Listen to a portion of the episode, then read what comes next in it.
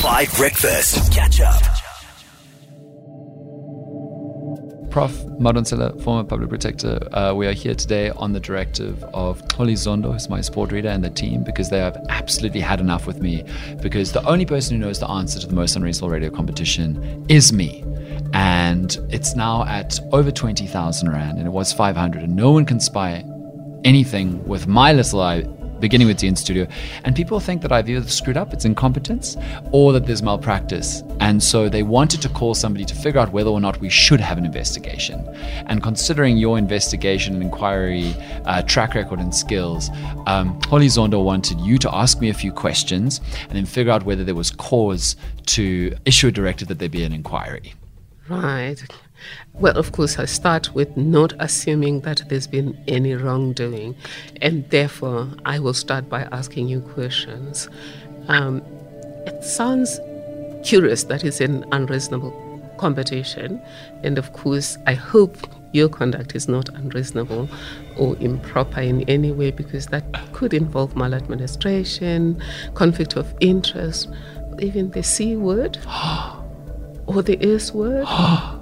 corruptional capture of the SABC, which is part of the state. We don't know. So we don't want to go there though immediately. Let's just ask you, what is what is the purpose of the competition? The purpose of the competition is to do something crazy that's never happened on radio before. It's so unreasonable. I don't know if you've ever heard of a more unreasonable competition in all of radio existence. Right, and you you spy. Sounds like a Helen Keller job.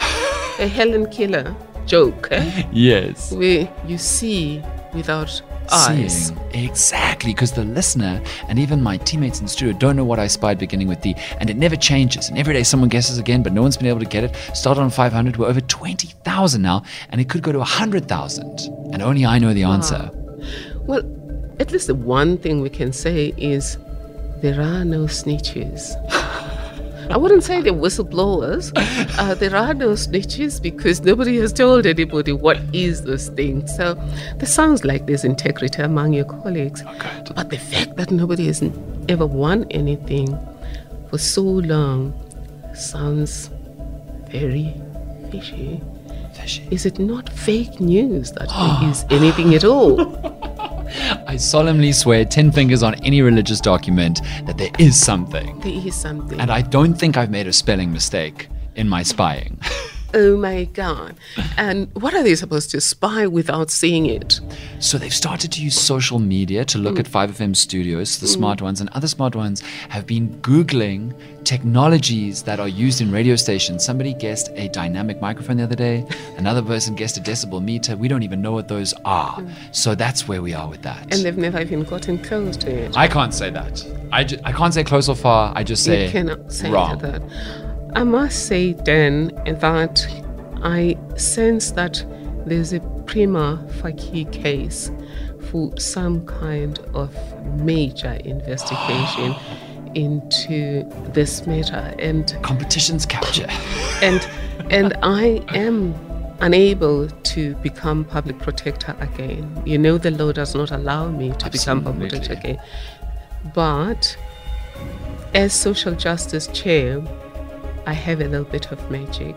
And therefore I am not going to order now because I'm not the public protector anymore, but I am going to recommend Yes. that Oliswa Zondo heads a commission of, in, of inquiry into whether there is any impropriety here. Oh, I'm in trouble now. Thank you, Prof. Madonsela, for your time. Catch up on some of the best moments from 5 Breakfast by going to 5FM's catch up page on the 5FM app or 5FM.co.za.